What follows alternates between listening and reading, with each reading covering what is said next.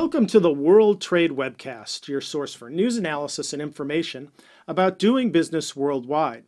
I'm your host, Greg Sandler, president of ThinkGlobal.com, the B2B network for global trade leads. Today, we're going to be talking about travel advisory resources for business travelers. For travel advisories, the first step for American business travelers is to visit the U.S. State Department's Passports and International Travel webpage. The European Union offers a similar online resource, and travelers in other countries should consult with their embassies or consulates. Of course, both the American and EU websites are available for anyone to use.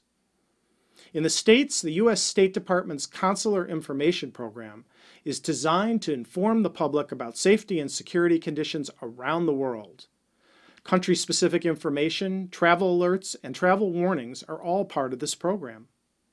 The Consular Information Program provides country specific information for every country around the world. Travelers also can find the location of every U.S. embassy and consulate, as well as information about whether you need a visa, crime and security information, health and medical considerations, drug penalties, and localized hotspots. For American travelers, this is a good place to start for learning about the requirements of the countries you plan to visit. Travel updates on the State Department's travel site also include global warnings and updates on specific countries. For example, currently in effect, the State Department has issued a worldwide caution regarding the continuing threat of terrorist actions and violence against U.S. citizens and interests throughout the world. Americans are reminded to maintain a high level of vigilance and to take appropriate steps to increase their safety awareness. The State Department also continues to warn U.S. citizens about crime and violence levels in El Salvador that remain critically high.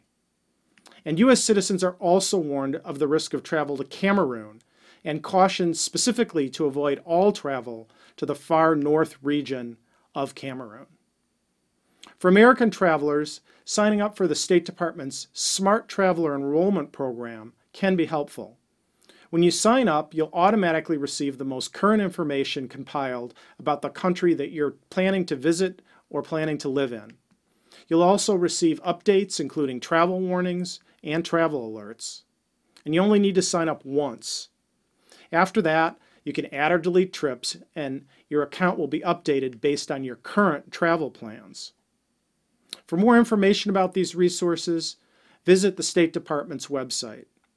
And for our latest schedule of upcoming episodes, subscribe to us with any of the links below and bookmark this page.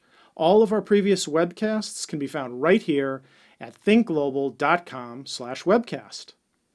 Please join us tomorrow when the next episode of the World Trade webcast will feature several online resources for comparing travel costs. And thanks for watching.